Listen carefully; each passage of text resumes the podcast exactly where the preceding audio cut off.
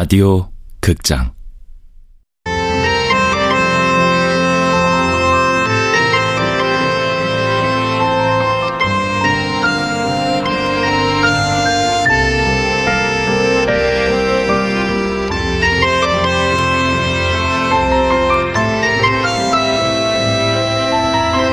통영이에요.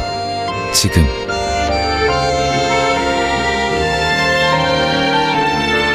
원작 구효서, 극본 김민정, 연출 황영선. 네 번째.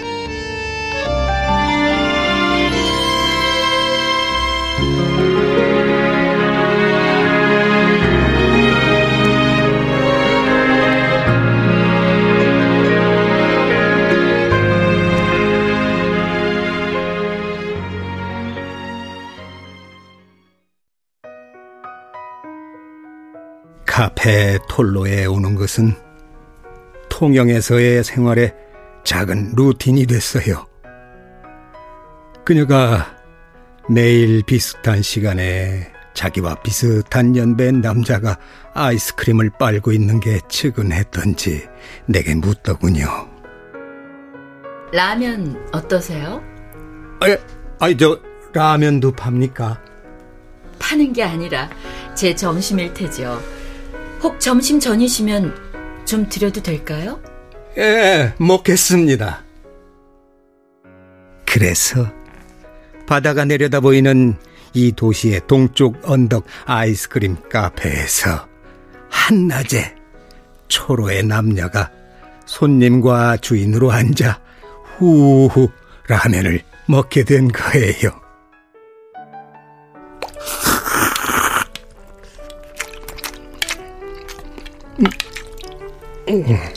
어, 이 라면 말이죠. 내 인생 라면이 될 것 같은데요. 맛 괜찮아요? 어, 예, 예.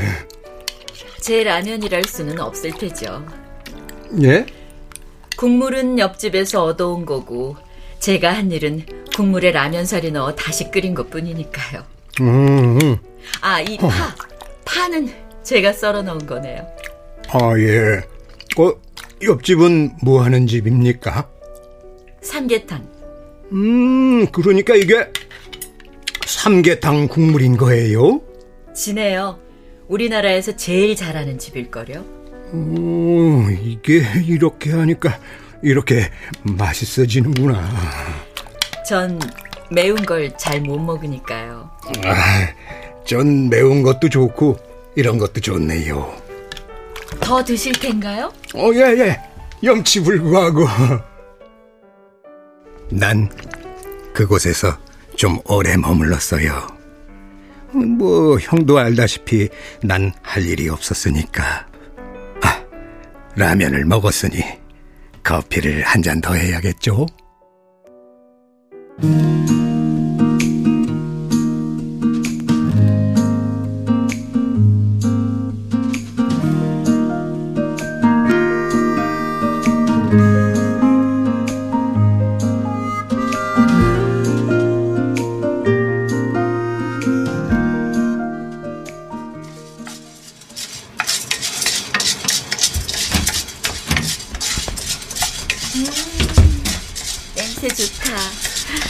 잘 잤어요? 어, 벌써 시간이 이렇게 됐네.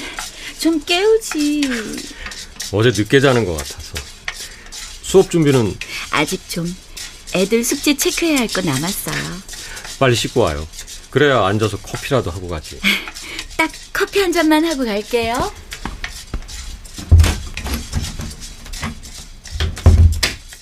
그는 양심 선언으로 파면되었고 빈 털터리로 나에게 왔다. 그와 나는 세 번째 여름이 지난 뒤 함께 살 방을 구했다. 주은우의 변사 소식을 접한 지 두 해가 지나서였다. 마셔요.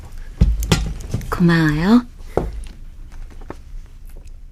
음, 산미도 좋고 되게 신선한데요? 원두가 어, 이번 잠깐, 잠깐 말하지 말아봐요. 내가 맞춰볼게요. 음, 과테말라? 아니면 케냐? 아니다, 잠깐. 음, 에티오피아. 맞죠? 맞아요. 음. 수업 끝나고 뭐 할 거예요? 가게로 갈까요? 오늘 가게 문 일찍 닫을까 하는데. 그럼 우리 같이 장 보러 갈까요? 되도록 먼 데로 가야지. 드라이브도 할게요. 좋죠? 어? 너무 늦었으면 데려다 줄까요? 응, 아니에요. 뛰어가면 돼요. 아, 넘어지지 말고요. 왼팔은 여전히 조금 덜렁거렸지만 슬픔도 고통도 시간과 함께 흘러가고 있었다. 정규 교사로 임용되기 전 나는 중학교 임시 교사가 되었다. 내 수업은 오후에 있었고 학교로 가는 길에 늘 패스트푸드점에 들렀다.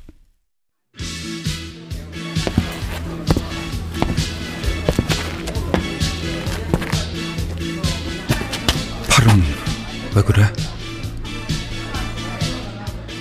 익숙한 목소리. 사라진 지 7년, 죽은 지 5년 만에 그가 살아 돌아왔다. 주운 후 그의 첫 마디가 그랬다.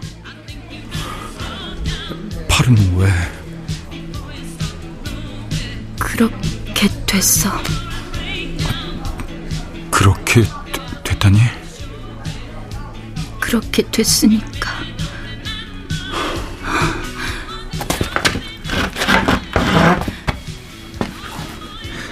이래도 되는 건가? 이래도 그는 여전히 수배 중이었다. 괜찮아.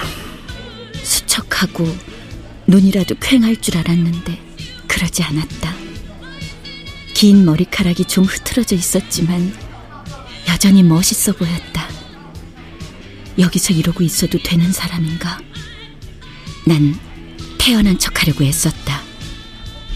주요 지명 수배자며 7년 만에 나타난 사람은 한 입 먹다만 햄버거와 나를 번갈아 보았고 나도 먹다만 햄버거와 그를 번갈아 보았다. 그를 마지막으로 만났던 날도 저런 얼굴이었다.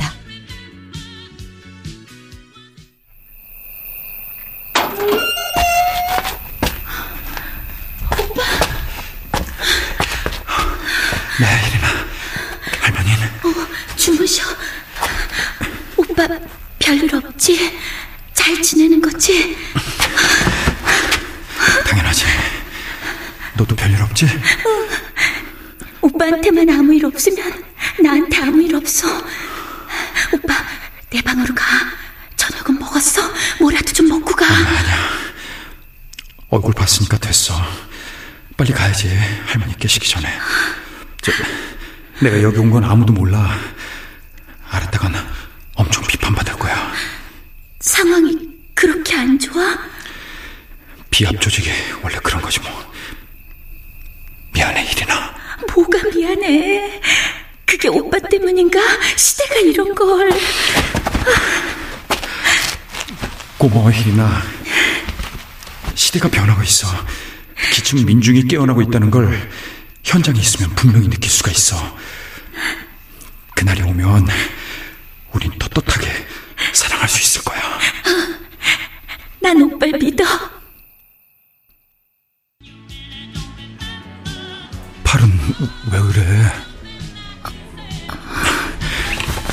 여기야? 그가 내 팔을 쓰다듬으면서 물었다.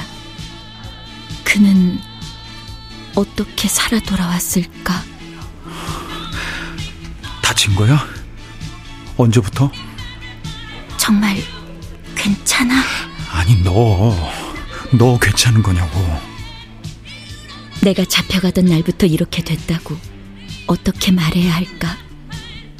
분명히 증상은 있는데 진단이 내려지지 않은 그 시절을 뭐라고 부를 수 있을까?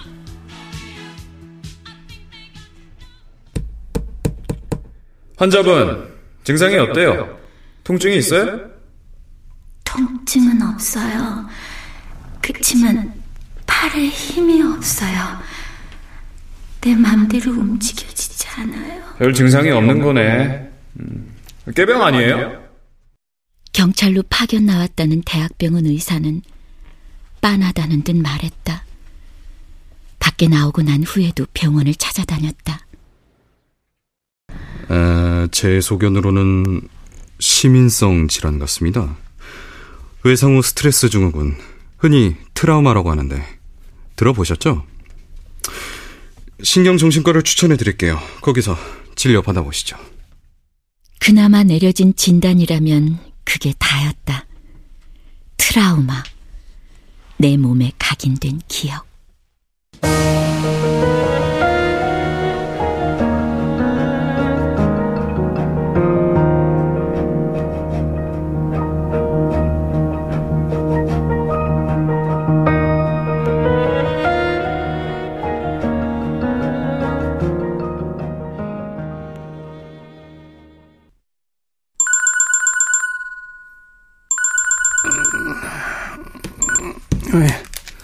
아이, 자, 여보세요.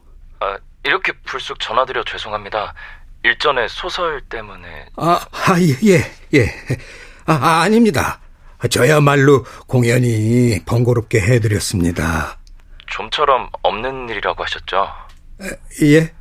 낙선한 작품이 아까워서 전화하셨다는 건 말입니다. 아, 예, 그렇습니다.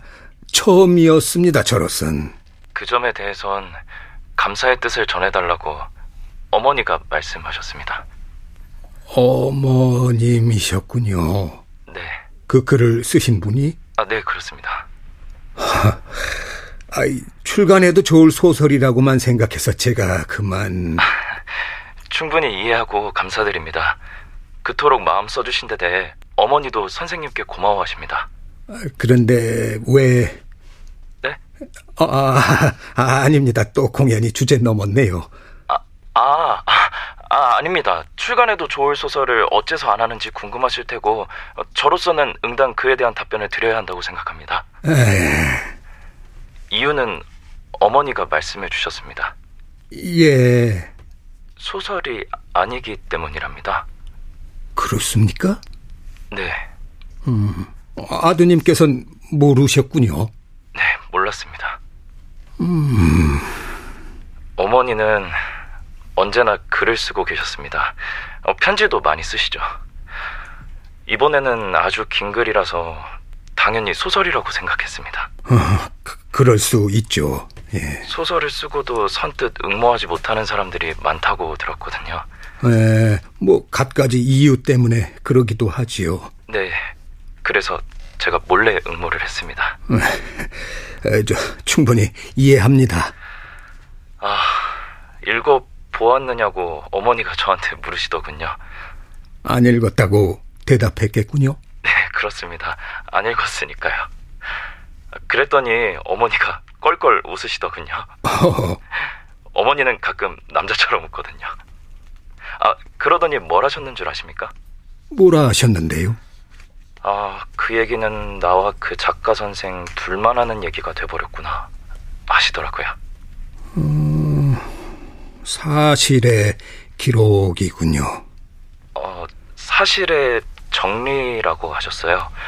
정리해 두고 싶었던 것을 정리해 보고 싶었다고 하셨어요.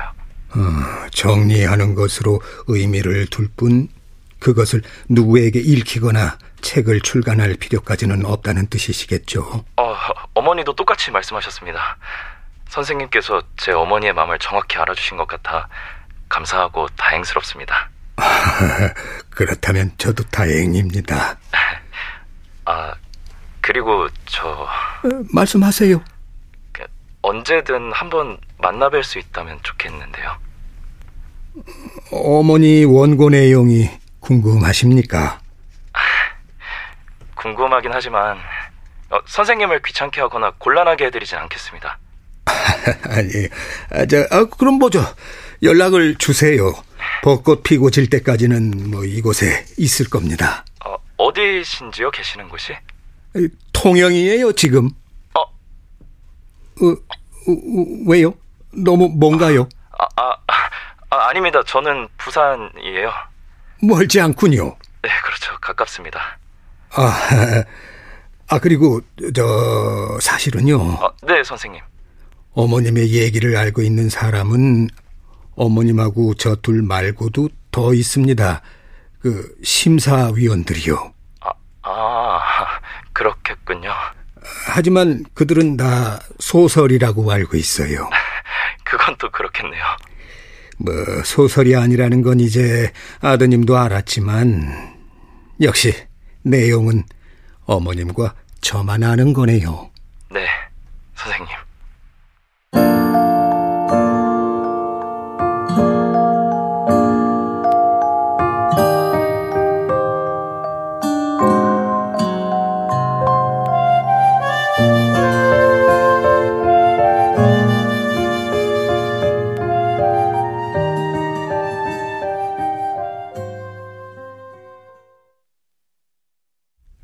소설이 아니라니, 사실의 정리라니.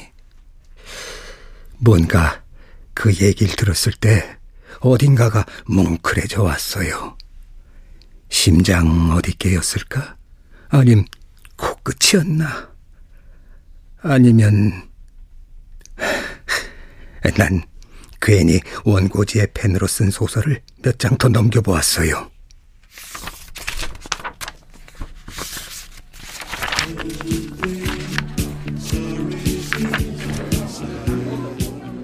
실은 전부터 널 보고 있었어. 가게 밖 저 멀리에서. 네가 햄버거 먹는 모습. 그러다 가곤 했지. 아직은 네 앞에 나타날 때가 아니라고 생각했어. 네가 이해할까 모르겠지만 모두를 위해서 지금껏 그래야만 했어. 그래도 네가 보고 싶어서 왔었고 멀리서 보고만 갔어. 난 이해 못해. 오빠를 믿었을 뿐이야. 옳고 장렬하고 훌륭하다고.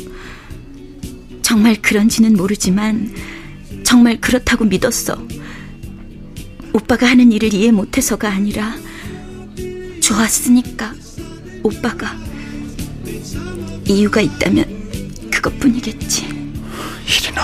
모두를 위한 것이라는데 난 그 모두가 누군지도 몰라. 비난하려는 게 아니야. 난 희린이면 되고 오빠에게 난 희린이면 됐던 거지. 그랬다는 거야. 미안. 그 외엔 아무것도 없어.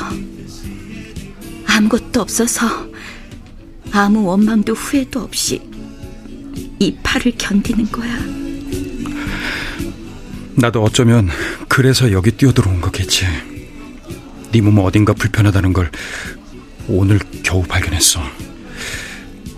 그냥 돌아갈 수 없었어. 그 순간 나도 그 모두가 누군지를 잊었다. 너만 보였으니까. 모두에게 위험한 일인 줄 알면서도 널 보러 지금 이렇게 이곳에 뛰어들어온 거야. 어서 가. 위험하잖아. 직선제 약속 나오면서 압박이 조금 느슨해지긴 했어. 널 보다 갈 거야. 조금만 더. 그는 내 왼팔에서 손을 떼지 않았다. 가을에 쫓기는 그의 손이 따뜻했다.